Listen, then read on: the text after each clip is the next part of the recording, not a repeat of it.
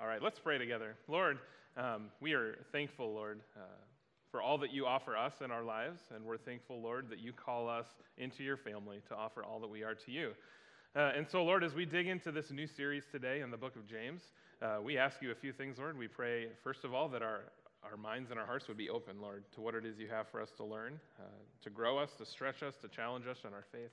Uh, Lord, we pray also uh, that whatever we need uh, to continue this journey here on earth uh, until Jesus returns, we pray, God, that you would give us what we need through this text um, and help us to find encouragement and empowerment, Lord, to live for you in all that we do. We pray this in Jesus' name. Amen. Well, thanks for joining us this morning. If we haven't met, I'm Pastor Andrew, one of the pastors here at Emmanuel. And uh, thanks for those online as well. I know it is a cold morning. I was seeing the beautiful sunrise this morning, which was beautiful if anyone was up early enough to see the clouds light up some different colors. Then I walked outside between the house and the church and I said, Wow, it's cold, it's windy. And the wind kind of took the back door and held it open, and I had to get even colder. And uh, thanks for being here, those of you that braved it out. And then again, online, thanks for joining us from the warmth of probably your living room. Uh, which is cool too. So, uh, today I'm excited. We get to start the, the series on James that we're doing this winter and into the spring. Uh, we didn't do it last week because we had some interesting weather last week as well, so we kind of punted a week so that we could have more of you with us today. Uh, and so, as we get into this book of the Bible, uh, we want to uh, handle it with respect. We want to handle it uh, viewing it as God's word to us, and we want to humble ourselves and submit ourselves to God's authority in the scripture. And so, with any book of the Bible, with any scripture passage, there's a possibility that you or I might look at it and, and be like, wow, my life does not look like that. My life does not measure up to that. Sometimes the Bible tells us that we are doing something wrong. Sometimes the Bible tells us that we are doing something good and holy and pleasing. And we want to be able to better know what the Bible says about those things so that we can better live for God in our daily lives and all that we do and build our lives on that foundation, not a different foundation that's going to crumble. And so last week we kind of recapped some of those things about the authority of God's word in our lives.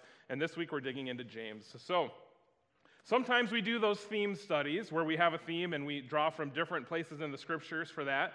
Uh, but sometimes we pick a book of the Bible and we go through it. And I like it when we do this because it forces us to deal with all of the verses, not just the ones that we're sort of handpicking for a, a certain cause or a purpose, right?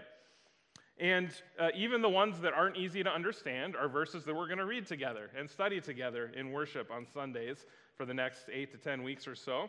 And so that's what we're doing with James.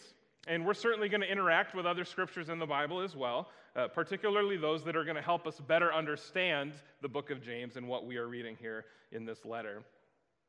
Uh, these sermons might at times seem a little bit more academic uh, I, I, put that like this there's nothing wrong with academic. Many of you are teachers or professors. You know academic can be a good thing. Uh, but this teaching style, uh, going sort of verse by verse through the book of the Bible, uh, might seem a little bit more academic or like a classroom. But the things surrounding these verses and the context and the history and all these things help us to better understand God's word and live accordingly. So we don't want to sort of skirt away from some of those details that we might bring up and talk about as well. And so, also, uh, I want you to know, uh, starting next week in our adult ed time, adult Sunday school, before the service at 8:30, each week we're also going to be studying James and going a little bit deeper and studying some of the pieces that we don't have time to have as part of a sermon on Sunday morning. Uh, one of the emphasis in adult ed is going to be for people to read and study the Bible on their own as small groups around a table uh, and to learn how to read God's word and, and take what God is saying and ap- apply it to our lives and how we live. So I encourage you to jump in there as well and come dig deeper on 8.30 on Sunday mornings uh, in the same series, and the same text that we're going to be on for that Sunday as well. And then let that be an emphasis to you. I, have said it a lot, and I'm going to keep saying it. Uh, don't just take my word for it, what the book of James says. Uh, you all have access to a Bible. You can look it up online if you don't have a hard copy. Most of you have a hard copy. You can read it for yourself. So don't just take my word for it. Don't just take Pastor Allison's word for it or some other YouTube preacher's word for it. Read the Word of God for yourself. If you're a Christian, if you are someone who, has val- who values what God thinks and what God communicates to his people, if you value what Jesus teaches and what God has provided for us in the scriptures, read it. Don't settle for less. Don't settle for le- less than what God has given you to learn and to grow and to better live out your faith here in this world. So, with that, I want to dig in a little bit to the context uh, for the book of James. And the context is what you look at with a book of the Bible to better understand the times and what's surrounding it, the events maybe going on, learn a little bit about the author and who he's speaking to. Because as you study those things, uh, what he is saying, what he is writing here in this letter, begins to make a little bit more sense. Uh, and so I want to start by giving you some background for the book of James. And some of these things are going to be played on a couple different times throughout the series. So this is a foundation that we might come back to in weeks to come as well. Uh, but if you hear them twice, know that repetition is good. Repetition is good. Repetition is good. Right? I'm a dad. I had to do it. So, so who is James? Who is this guy writing the book of James? There's a strong general consensus in church history and in academic study that James is most likely James, the brother of Jesus. The brother of Jesus. Well, half brother, right? Half brother of Jesus, but he would have been born of Joseph and Mary. And he was known as James the Just, and he is the James who is the leader of the early Jerusalem church. And it's mentioned in Acts 15. There's a council of some of these early Christian apostles and leaders, and James is one speaking up in that council. He's mentioned by name there. Now, this makes sense given his addressing this letter to the dispersed Jewish people. So he's writing kind of from the place where Israel always gets dispersed from, from Jerusalem. And it is his heart to see the Jews, the Israelites in Jerusalem and all over the place, no matter where they landed. It's his desire and his heart to see them know Jesus Christ and to live according to the faith that they were brought up in and the faith that they discovered in and through the Messiah, Jesus Christ. So that's James. That's who's writing this. And, and think about when was it written? Uh, this is one of the earliest letters, epistles in the Old Testament, that, or in the New Testament that we have. Uh, many scholars put it in the early to mid 40s AD. So this is maybe 10 to 15 years tops after Jesus' death and resurrection. So this is like really, really young Christianity here. Why was this written? What are some of the themes of the book of James? Uh, the primary theme here is that faith would be lived out. Very simple. Faith would be lived out. And themes develop in view of some of the social conflicts that are happening between the rich and the poor, as well as spiritual conflicts between segments or factions of the church. If you look across the church in our nation and in our world today, there are segments and factions and denominations and groups and splits all over the place, right? And so James is addressing maybe some of these nuances that he is seeing and hearing about in Jerusalem and abroad as well. And then James is also in this book here, he is rejecting worldliness. He is rejecting this idea that we would come to a faith in Jesus Christ and then live not in the way that Jesus lives. It'd be called worldliness. He's rejecting that and he's encouraging people to seek God's wisdom and to have a faith that is worth living out. That's worth living out. Who is his audience? Anytime we read the book of the Bible or any of these letters, we want to know who's, who it's being written to, right?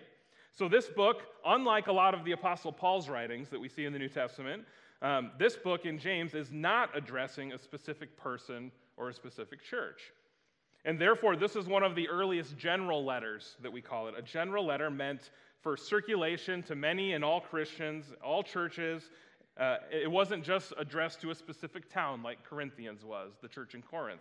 It was addressed to anybody who would have received and read it and could be applicable for anybody who received and read it. And then also, James isn't addressing specific church issues like he was in Romans or some of these other books. He is addressing things more broadly, and he's sort of assuming the faith already exists in these places. Now, if you know anything about Lutheran heritage or history, um, Martin Luther always gets accused of not liking the book of James. And there's, there's kind of a reason for that. Uh, Martin Luther, part of the Reformation was to to, to read the Bible and to understand that it says you cannot earn your faith through our works. We cannot do good things and somehow come to salvation in Jesus Christ because we have done good things. That was kind of what was being preached and taught and upheld in the church at the time of the Reformation. And so Luther had this strong aversion to any message that looked like works based salvation. Because when you read the book of Romans and the New Testament, it's very clear that we are saved by grace through faith. We are not saved by the work that we do or the goodness that we somehow bring to the table. We are saved by God's goodness that He brings to the table. And so he didn't like maybe teachings that sounded like good works. And that's kind of some of the tone that you hear from the book of James today. Now, church teachings in and before Luther's time, they probably used the book of James to prop up this idea that the people have to do this and this and this to be loved by God. So it was maybe something that was misused and needed some correction in that time. And I would argue that some could be led to lead it that way, to use it that way as well. Now, since the ideology in James, it contrasts with the Romans' teaching of justification by grace through faith, uh, Martin Luther would say it's, it's important not to preach something other than that by grace through faith, right? But there's actually a lot of harmony between Paul's writings and James's writings, and uh, let me explain that to you. Paul, because he is writing to specific churches or people, because of specific issues that have already been brought up, Paul is addressing the theology. Paul is addressing the theology that sort of underpins what healthy behavior is going to look like in the Christian church. James, on the other hand, is assuming that that theology, that faith is already there, and he's jumping right into that life application. So, James is never once arguing that these good works are bringing you to faith in Jesus. He's assuming that the faith is already there, and now he wants the church to act like it. So, that's kind of our foundation for James. Now, we're going to dig into James 1 1 through 4, and we're just going to take those four verses for the rest of the message this morning and unpack those a little bit. Uh, if you do have a Bible with you that you brought, I would encourage you to pull it out. Feel free to underline some things, make some notes. Um, otherwise, I will be reading each verse and then have some notes up on the screen too to help us better understand what's going on. So, James chapter 1, 1 through 4. James, a servant of God and of the Lord Jesus Christ to the 12 tribes scattered among the nations, greetings. Now, we could take a verse like this and just keep reading, right? But there's a few things we want to point out in this verse. James views himself as a servant, some translations say slave, to God, to Jesus. What does it mean to be a slave? What does it mean to be a servant? In any slave or servant relationship in the first century in the Roman Empire, because that's where he's writing from here, James is saying that he exists and is bound to the will of his master. He is bound to the will of Jesus. That is why he exists. That is the relationship that he has with God the Father and Jesus Christ, who is the Messiah, he believes. Now, think if, if this is truly Jesus' brother, that's a pretty profound thing for him to say. How many of you have siblings? Raise your hand if you have siblings. Almost all of you do. How many of you at any point in your life wanted to be a servant or slave of one of your siblings? Right. You see, James is really showing a deep and a mature faith here, right? Because uh, he probably grew up and probably had a lot of interactions with Jesus over the years. Uh, but he is one who saw, yes, my brother is my brother's the Messiah right? So th- this, is, this is actually really just confounding to me. Most of us would never, ever in a million years want to be subservient to a sibling. That's how much James believes that Jesus is the Messiah, the Son of God, the Savior. And so he's willing to say that, that he is a servant or a slave to Jesus. Really, in the kingdom of God, if Jesus is our king, we are his subjects. We have that same relationship as servants of the one true king. And Paul even uses that language of being a slave to Christ. So, James then references in this first one the 12 tribes, right? He says, to the 12 tribes scattered among the nations. Now, interestingly, Jesus chose 12 disciples, right? So when Jesus started his earthly ministry, he chose 12 disciples to kind of signify the 12 tribes of Israel. Uh, anybody who was studying or learning in that time would have said, seen that correlation. And so, Jesus, in a way, he's kind of identifying this as the new Israel or, or the new church. He's going to do something here to sort of bring back God's heart and God's intention the way it was intended to be with the nation of Israel in the first place. So, James here, he's not just saying that offhand, he's saying that to remind these early Jewish Christians of their spiritual heritage as the people of God. They're part of those 12 tribes, they're part of that family. And now, through Jesus Christ, they're part of his church, his family. And so these Jews living in Jerusalem or wherever this letter is to be circulated, they're reminded here that they have a living God who has not forgotten his promises of old. And then James talks about a dispersion. A dispersion is where something gets like spread out or, or, or pushed out. If there's a crowd and the police come to break it up, they say they disperse the crowd, right? They want this concentration to get scattered. And so James is talking about the scattering of the Israelites, the scattering of the Jewish people.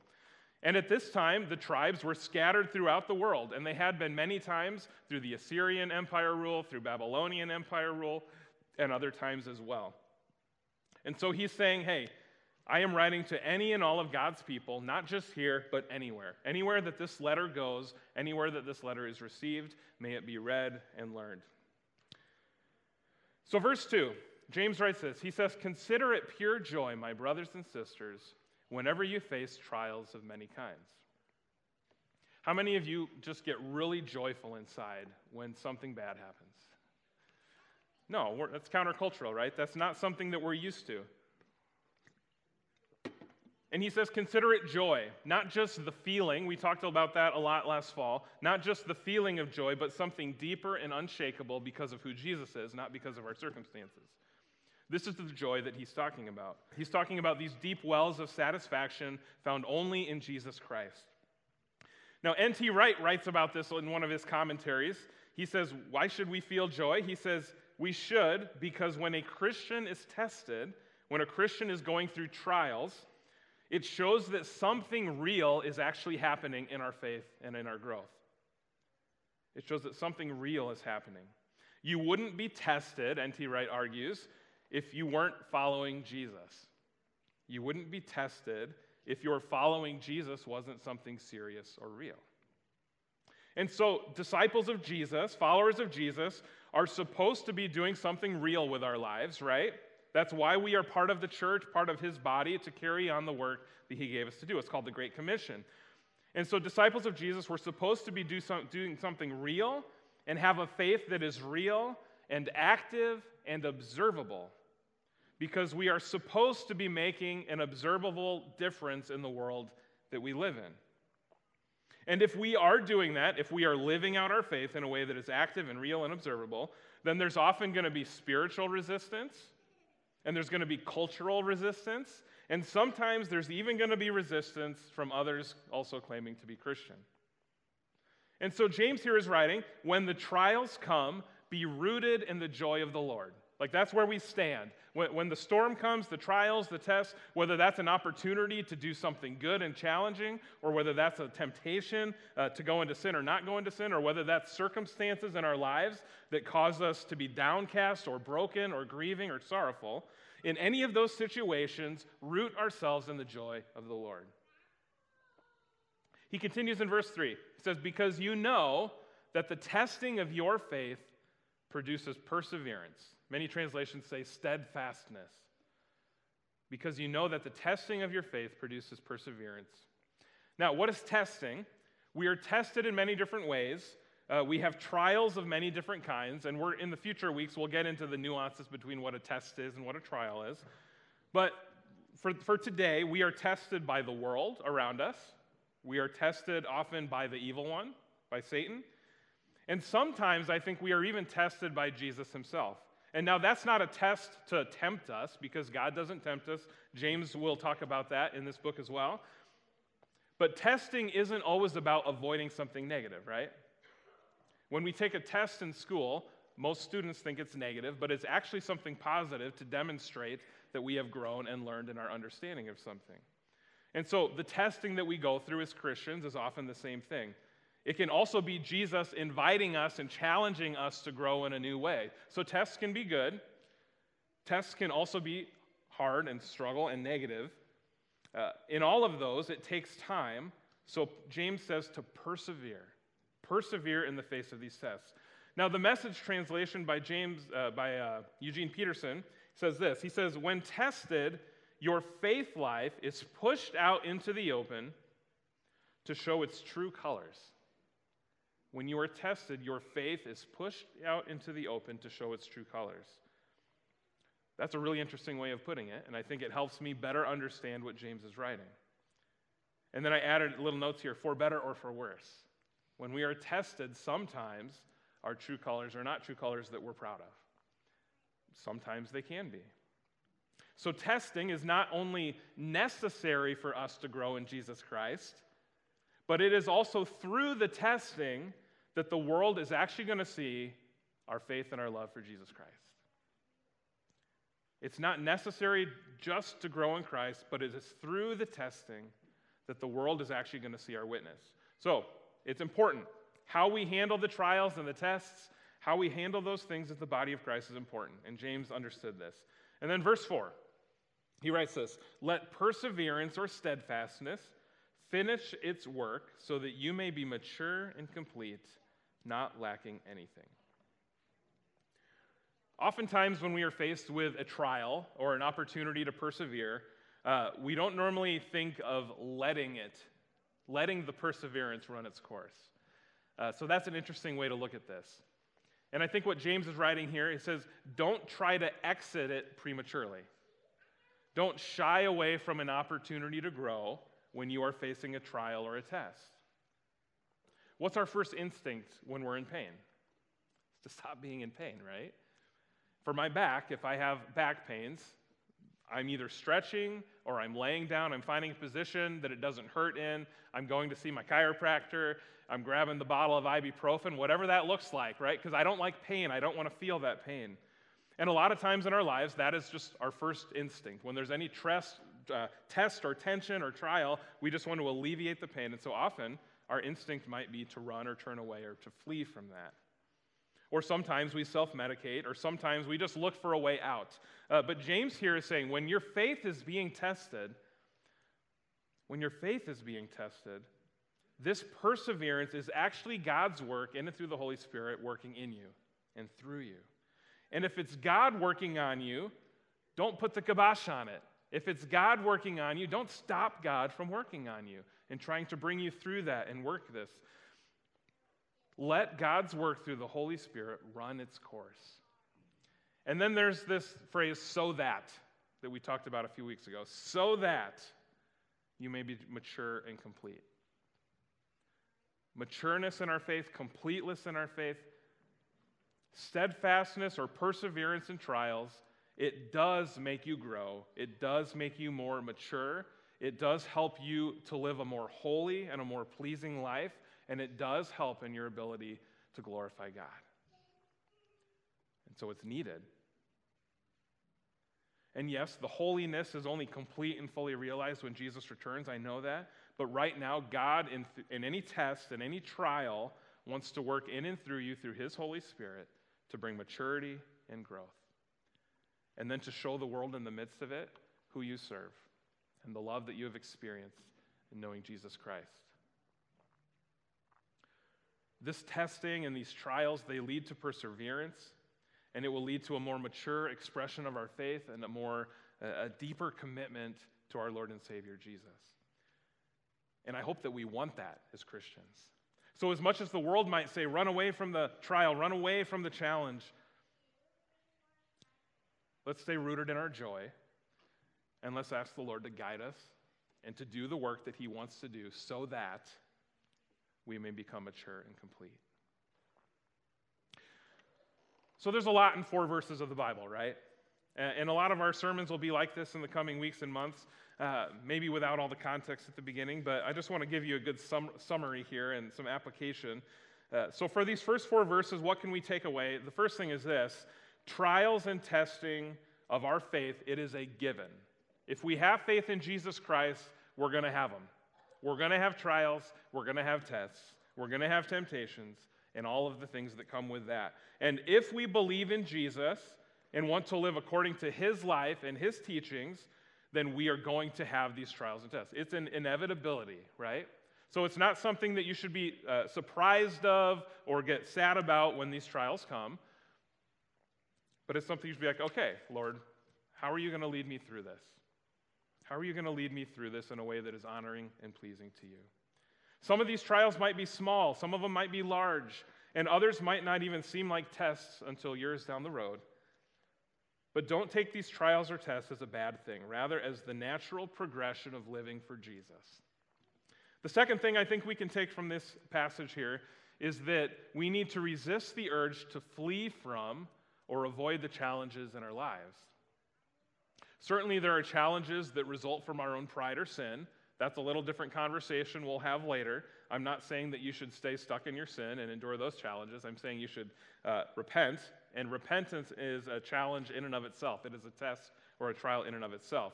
But rather, I'm talking about the circumstances or the trials that are going to grow you into who Jesus intends you to be. Those are the things we shouldn't shy away from.